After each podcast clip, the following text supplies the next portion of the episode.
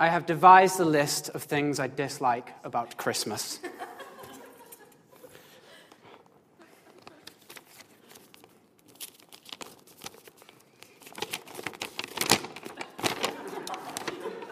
The John Lewis adverts, the music of Pentatonix, Home Alone 2, the weird cloying taste that Advent calendar chocolate leaves in your mouth, Turkey, the worst bird, the utterly baffling insistence on playing Michael Bublé, rubbish decorations such as scary plastic snowmen, that Sainsbury's advert from a few years back that co-opted World War I imagery to sell stuff, Pentatonix again, as it bears repeating, the fact that every Christmas film ends sentimentally. I wish it could be Christmas every day, last Christmas, so here it is, Merry Christmas, all I want for Christmas is you. The songs of popular a cappella group Pentatonix. Tinsel, overpriced and overcrowded Christmas markets. Love Actually, the worst film. X Factor finalists, people complaining about the war on Christmas, the music of Pentatonix, Coca-Cola adverts being heralded as the start of Christmas, and finally, too many adaptations of A Christmas Carol. Yes, some might call me a bit of a Scrooge. It's slightly misleading. There are bits I like about Christmas. There's just a lot of the ephemera around it that really winds me up. And when I was asked to talk about what would Jesus say about Christmas presents, I won't lie. My first instinct was to think he would probably be horrified by Christmas as it is today. And then I thought about it a bit more. And I thought, Jesus is no Scrooge. And for all of my complaining, there is a lot that is good about Christmas. And I think there are things about Christmas that Jesus would like. So I'm going to approach this question quite loosely. What would Jesus think about Christmas presents? It's not going to be an exegesis of a particular passage. I'll start by answering it more literally first. What would Jesus think about Christmas presents and Christmas and all of that? And I want to talk about generosity. But then, because this is a Christian talk, I kind of have to say that the best Christmas present ever is Jesus. That's like preaching 101. That is your standard Sunday school answer. But don't switch off at that point if you've been coming along to church for many years and you think, well, of course I know that, because the gospel is always good. And what I actually want to do is dig into the majesty of the incarnation, that is Jesus becoming human, and work out why that's so important, and then that will lead us into worship. But let's start by reading a part of the Christmas story. The bit where Jesus actually got the first ever Christmas presents, and then I'll pray. So it's in Matthew 2, and it's verses 1 to 12. Now after Jesus was born in Bethlehem of Judea, in the days of Herod the king, behold, wise men from the east came to Jerusalem, saying, "Where is he who has been born King of the Jews? For we saw his star when it rose and have come to worship him." When Herod the king heard this, he was troubled, and all of Jerusalem with him. And assembling all of the chief priests and scribes of the people, he inquired of them where the Christ was to be born. They told him, "In Bethlehem of Judea, for so it is written by the prophet, and you, O Bethlehem, in the land of Judah, are by no means least among the rulers of Judah, for from you shall come a ruler who will shepherd my people Israel." Then Herod summoned the wise men secretly and ascertained from them what time the star had appeared. And he sent them to Bethlehem, saying, "Go and search diligently for the child, and when you have found him, bring me word, that I too may come and worship him." After listening to the king, they went on their way. And behold, the star that they had seen when it rose went before them until it came to rest over the place where the child was. When they saw the star, they rejoiced exceedingly with great joy. And going into the house, they saw the child with Mary his mother, and they fell down and worshipped him. Then opening their treasures, they offered him gifts, gold and frankincense and myrrh. And being warned in a dream not to return to Herod, they departed their own country by another way. I think Jesus would like Christmas presents, not just because the wise men were the ones that instituted the tradition, but because I believe he, as a principle, he loves generosity. Generosity is woven into the whole Bible. It's written in the Old Testament laws. So many of them are about generosity, where they say, give without claiming unfair interest. Share your possessions. The story of Ruth is one of her benefiting from the generosity of the people of God, where she picks up the grain that they were told to leave behind so that the poorer people in the country might benefit. The people of Israel were told to give from their first fruits, to welcome the immigrant and the outsider, to have a year of Jubilee where everyone is relieved of their debts. Generosity is a key part of the entire Old Testament. And then when we reach Jesus, he preaches generosity. He tells us not to store up treasures on earth like misers, because thieves or rot will take them. He commends the poor widow who gives everything that she has. And his first impact on Zacchaeus, a greedy man, is to change his heart, a bit like Scrooge, so that he wants to give everything away. And then we see it played out in the early church, this generosity that's been woven throughout the whole Bible. In Acts 4, we see that the church shared all of their possessions with one another so that no one was in need. And in 2 Corinthians 8, Paul describes giving to the church as an act of grace. So generosity is clearly in the character of God, and it's a trait that all Christians are called to. And giving Christmas gifts is essentially an act of generosity. It's an expression of love and affection through the act of giving something away. And I think Jesus would be behind that. I'm going to take this off because it's actually really uncomfortable. But how do we square that up with the rampant commercialism and the love of money that seems to fuel Christmas these days? We're told to be generous, but we also don't want to take part in this society, because I don't think Jesus would be quite as happy with people filling their Decembers with stress and anxiety, or spending more than they can afford in order to placate friends and family. It doesn't take a Scrooge to wonder if we as a society have perhaps taken the whole gift-giving thing a bit too far, to the point where it's lost its joy and it's become a burden for many people. So there is tension here. We're called to generosity, and I think that should characterize our gift-giving. But also, we don't necessarily want to be joining in with the people rampaging into shops to get the best deals. But as with most aspects of society, Christians are called to be set apart. There are many things that you as a Christian probably cherish that you see society doing in a totally different way, and you think, but that's our thing. Say, spirituality or marriage. And you're looking at how society's doing and thinking, that's not how I see the Bible telling us to do it. But as with those things, Christmas can feel the same like that, and we're just called to do it differently anyway. We've always been told to do it differently. And it's a chance for us to be set apart from the rest of society. It may feel like Christmas is slipping away from you, but actually use this chance to do it differently, and that will be a testimony to your work colleagues, to your family, to people you're studying with. If you're saying, actually, no, this is what Christmas is about for me, it's not about that, it's about this, then that's going to stand apart from the way that everyone else is doing it. If you approach it without stress and anxiety, people are going to wonder why. Now, what's the practical outworking of this? Well, C.S. Lewis said in his essay, What Christmas Means to Me, I see no reason why I should volunteer views as to how other people should spend their own money in their own leisure among their own friends. And C.S. Lewis was a very wise man, so I'm going to listen to him on that one. I'm not here to tell you to spend more or to spend less. I think that's actually down to something of you and your conscience, and everybody does it differently. But And for some of you, in fact, you may be on a limited budget anyway, so giving into commercialism isn't even really an option for you. But it's worth asking, how can you do Christmas differently?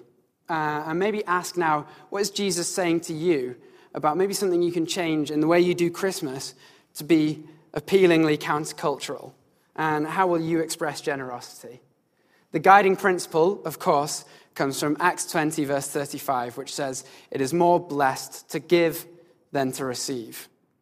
And I just think that's a really great place to start. It is more blessed to give than to receive. So there are three areas you can be generous. One, be generous with your money. Now, that doesn't mean spending loads on gifts for your nearest and dearest. And this will mean something different for everyone here. It could mean being generous with your money by giving as much to charity as you give towards buying presents. And that will obviously be a sacrifice where you have to balance your budget a little bit more cannily. It might mean only buying from ethical sources instead of multinational conglomerates. And again, that perhaps comes with a sacrifice, because that might mean that your presents are harder to find or less tailored to the person because there's less choice out there. But it might be that today you feel a conviction that you only want to spend your money on things that will also bless the people behind the product. I would also say being generous with your money means don't stop giving to the church. You know, in December, money is especially tight, and you might think, oh, I know I normally give some of my money to the church, but really I'm being generous with my money with other people, so, you know, I can just perhaps not give there this month. But actually, Jesus said, where your treasure is, there your heart is also. And the work of building the kingdom doesn't stop in December when all of the local businesses shut down. But it's not just about being generous with your money. It could be being generous with your home. Acts 4, that I mentioned before, says, "No one said that any of the things that belonged to him was his own, but they had everything in common. There was not a needy person among them." Wouldn't that be nice if there was not a needy person among us, if church was characterized by that hospitality and generosity, which actually I think is something we do really well. And I'm privileged to know so many of you that will regularly open up your homes or say, you know, this car isn't mine, it's God's, it's for his purposes, his glory. But perhaps for some of us at Christmas time, this is one area where we get a little more miserly, where it's not actually, we're happy to give money away, but the thing that we hold on to are our traditions and our space and our peace. You know, where you think, oh, I'm fine to give money away, but I don't want anyone invading my time and invading my Christmas, because this is how I do it. How do I know that this is a risk? Because I'm very guilty of it myself. I was home on the Isle of Man just recently, and my mum and dad were wanting to do Christmas differently this year, and they said, we were thinking of inviting some elderly people in the community that are lonely into the house. And honestly, my first reaction was, but that's going to invade my nice day just by myself, opening presents, reading books, that kind of thing. And I felt something rebel in me, whereas actually, I believe Mum and Dad were totally right to be doing that, and I still haven't told them that, so someone remind me after this to call my parents. So open up your home if you know someone who needs it. Let people in. Let no one be needy. And while we're at it, there is actually an international student that I know who is currently going to be alone at Christmas. So if you're in or near Edinburgh, please do come and speak to me afterwards. But you can also be generous with your time, which is perhaps the thing that you have the most control of over Christmas. Are you returning home to be with your parents? Serve your family around the home. You know, wash up after the big Christmas meal when everyone just wants to relax in the lounge. Clean the house to bless your parents. Spend a good amount of time with your family, having conversations with them. They probably miss you a lot.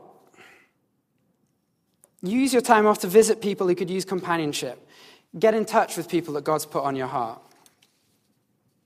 And use that time to take your time choosing your presents as well.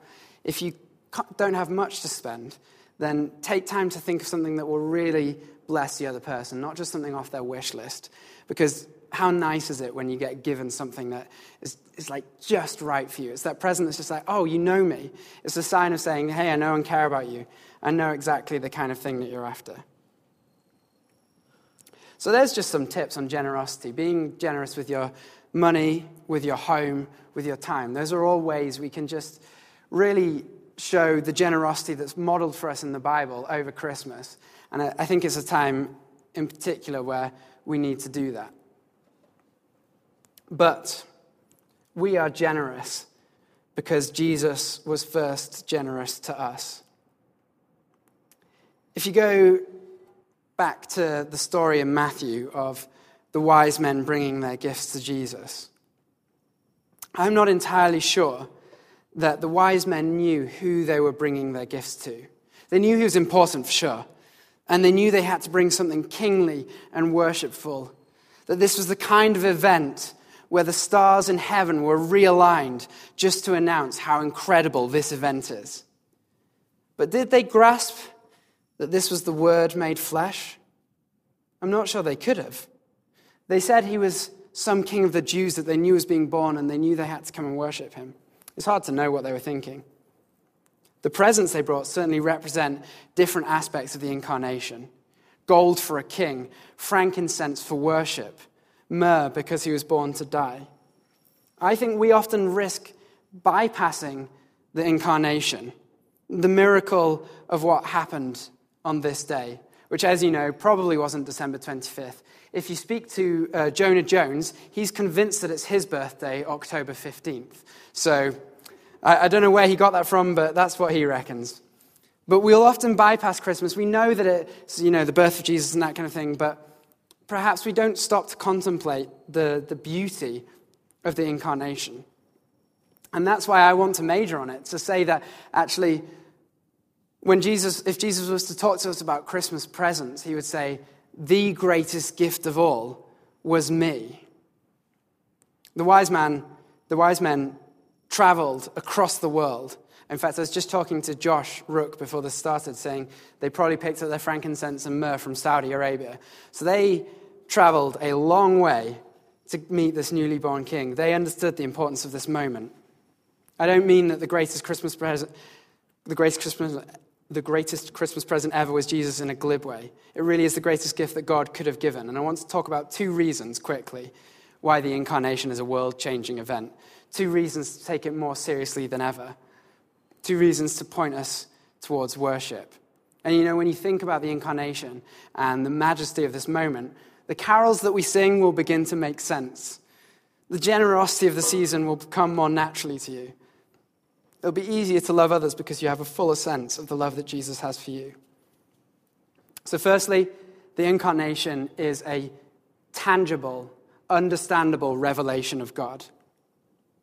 Because the Old Testament is a series of stories where God is revealing himself to his people, trying to draw them to him, and they regularly reject him. And he revealed himself in so many different ways. He reveals himself through his creation. He revealed himself through the fact that we are made in his image. He revealed himself through prophets and leaders that God put in place to speak to his people. And he revealed himself through the law, where we learn about his character. But time and time again, people turned from him. They rejected him. They looked in things of the earth to find what only God could give. But he had one more way to reveal himself to the people he created, through a human embodiment of himself. I asked my old flatmate, Josh, on good books on the incarnation, because I knew I wanted to speak about the incarnation, and he's read so much. And I thought he was going to recommend a modern church leader to me, perhaps like John Piper or Tim Keller or something. And he said, why don't you read Athanasius of Alexandria, who was a 4th century bishop? And I thought, okay. Athanasius, we know, is one of the good guys. If you want to learn more about him, Natalie on the Welcome team is an expert in that era. So do go and ask her questions afterwards. And I started reading this 4th century writer and was blown away by the way that he expressed the beauty of the incarnation. So if you don't mind, I'm going to read some 4th century bishops' writings here. And when he was talking about the way people regularly turned away from God because they couldn't grasp him, they ignored the revelations of God, he said, he deals with them as a good teacher deals with his pupils, coming down to their level and using simple means. Men had turned from the contemplation of God above and were looking for him in the opposite direction, down among created things and things of the senses. The Savior of us all, the Word of God, in his great love, took himself a body and moved as a man among men, meeting their senses, so to speak, halfway. he became himself an object for the senses, so that those who are seeking God in sensible things might apprehend the Father through the works which he, the Word of God, did in the body. So what does that mean? Humans need things to appeal to their senses, things of this earth that we can properly understand. Perhaps for you, the idea of God the Father could be too abstract a concept to truly grasp. That's why a lot of humans look for other things to fulfill themselves beyond the relationship with God. Even if you're here as a Christian, there's something of God the Father that is too vast, too powerful, too awesome for your mind to fully comprehend. But in the form of Jesus, you have a very real, very tangible expression of God. You have a person of the Godhead who ate, who slept, who wept, who laughed, who drank. You have God in human form, with a human body, so you can better understand the nature of God. The perfect example of humility is expressed in Jesus. If you're trying to understand the love of God, you look at Jesus. Jesus was tempted, as humans were, the Bible says, but he overcame it. He fulfilled the law and set for us this infallible example of what a human should be. The incarnation is essential because in Jesus we see the works of God the Father outworked through the human, God the Son. Have you ever wondered why preachers use so many visual aids? If you were here a few weeks ago in the morning, Dan had a giant door frame here that he painted red. That wasn't just because he got distracted during the week and wanted to make a door frame. We use visual aids because we respond to the things that we understand, or, I'll often use examples from films or books. There are so many ways that we need to grasp something of this earth, something of the senses, something tangible that we understand, in order to understand a much larger theological truth. And Jesus is almost the ultimate parable in this sense, because he did this as well. He talked in terms of fishing and farming in ways that the people he's speaking to would understand. But he is the ultimate parable. He is the dizzying vastness of God. He's 1,000 theological truths made understandable in human form. So we needed the incarnation for that. But think of what a sacrifice that was. The creator of everything becoming lower than the angels just for the sake of us understanding him better. Imagine this. For a creator, time doesn't mean anything, okay? So one moment, he's creating the sun, a self-sustaining power source that is 6,000 degrees on the surface alone.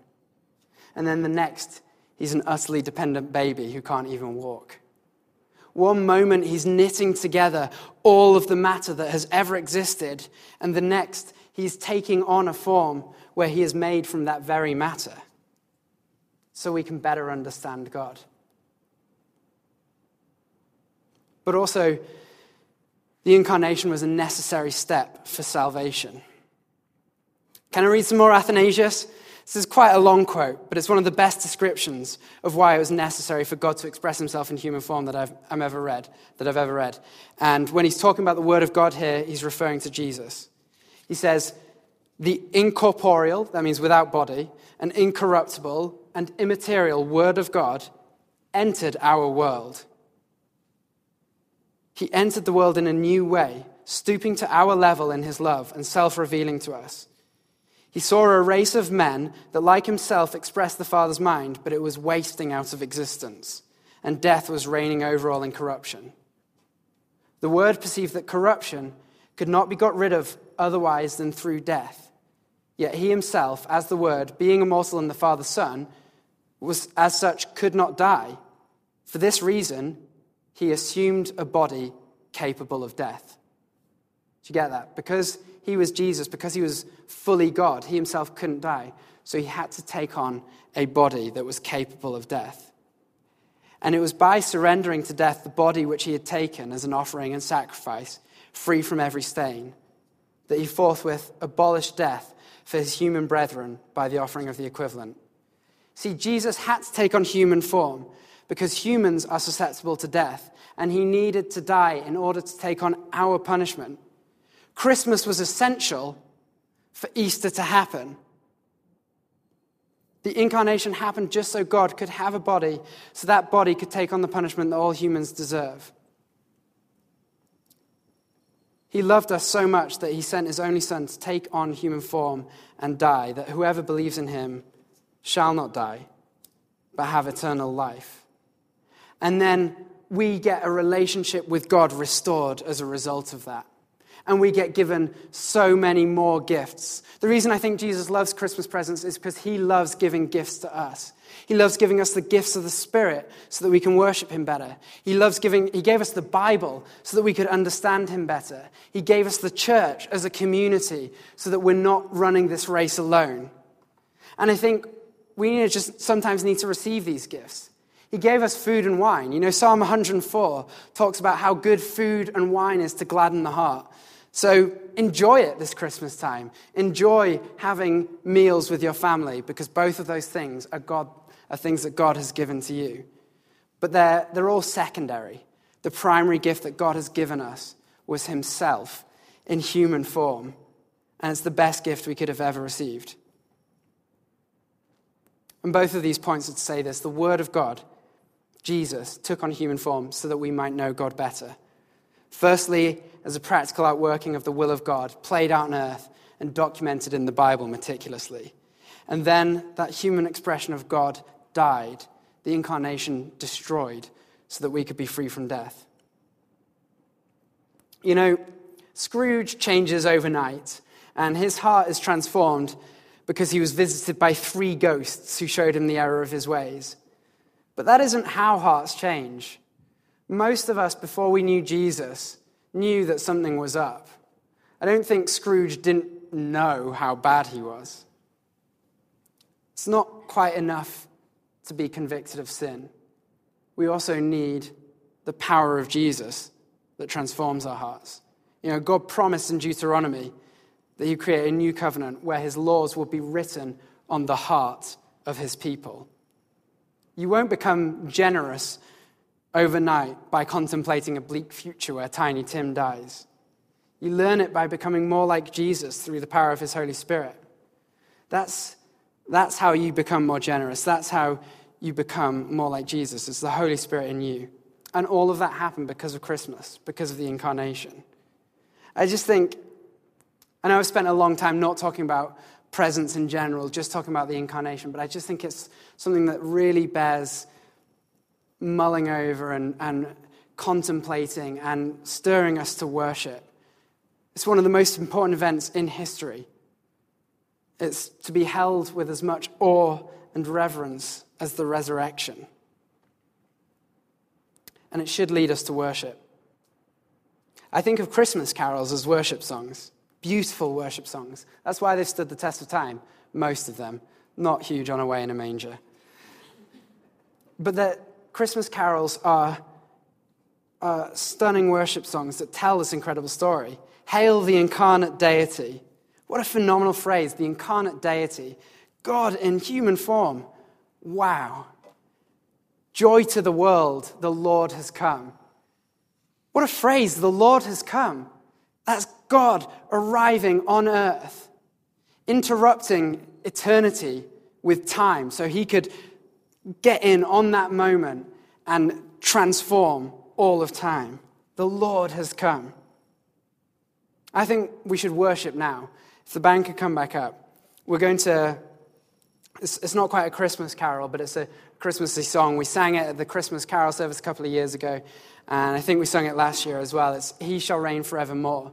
And it's just singing of the beauty of what Jesus did at Christmas time. And let's just think of this incredible gift that Jesus has given us and let that stir us to worship, to become more like Jesus, to grow in our generosity, because we love because he first loved us. We are generous because he was first generous to us. So let's worship this amazing God.